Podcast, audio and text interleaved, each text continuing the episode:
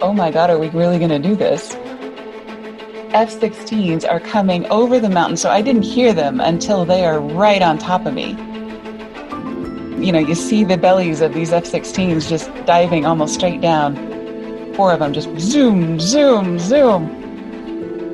You know, you're half scared and half just amazed. And I've never been the same since. I've, I've never gotten over that and have told that story 47,000 times. That was when I was introduced to this being a career. I had no idea in England that this was a field. I could teach people about being better people. That seemed very appealing to me. I almost got to the point where I said, I don't know why I need to be here. Fell in love with the idea that I was actually imparting something that was going to have a massive benefit to them in the future. I was planting trees that I'd never get to see grow. I would take my swag and go and sleep in a cave.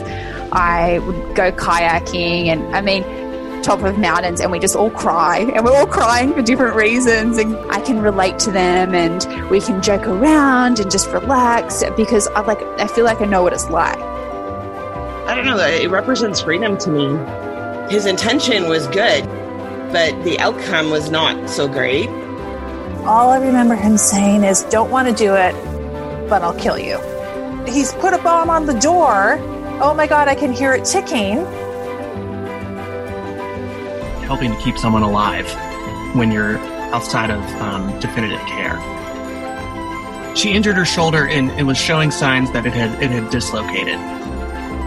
Start to have acute stress reactions and kind of be really concerned about their friend who uh, is injured and understanding when there is a high perceived risk, perhaps, but a low actual risk.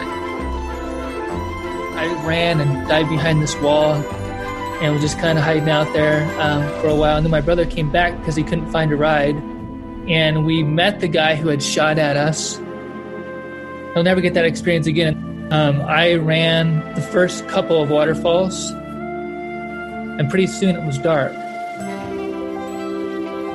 And just kind of huddled together and tried to stay, you know, as warm as we could with what we had.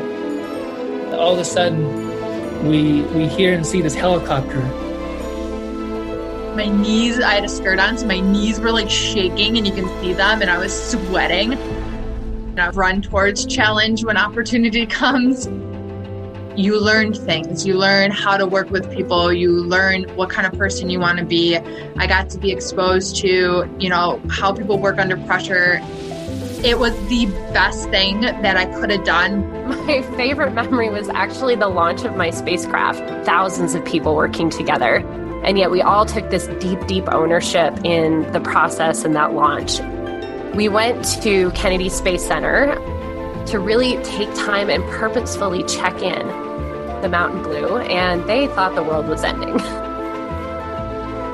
That one is my favorite, mainly because of the sense of achievement and the, just the awe that you get every t- every step you take. You're getting a little bit closer. It's every single minute of every single day, and it's just it's really an overwhelming feeling in saying that, it's actually almost like a walk in the park the entire time.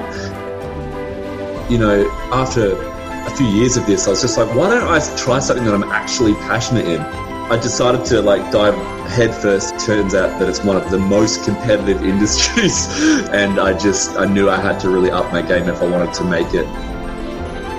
Well, let's say they do it once. If I never ever do that again, how am I learning about that? like how the point is repetition is going to improve me. The point is do it over and over again. And maybe I'll do it and change something, tweak something to break their assumptions or just change some of the, the framing. I've never seen my dad cry as an example. Like that's a, that's a normal thing for people to have seen. And it wasn't until I first, you know, watched the supervisor get emotional that I was like, it touches you. You, you feel that. And I think that the more that that happens, the more that that occurs, the better it is for a lot of organizations and a lot of people to be able to advocate the mindset of strength. I don't necessarily see people who bottle things in as a strength.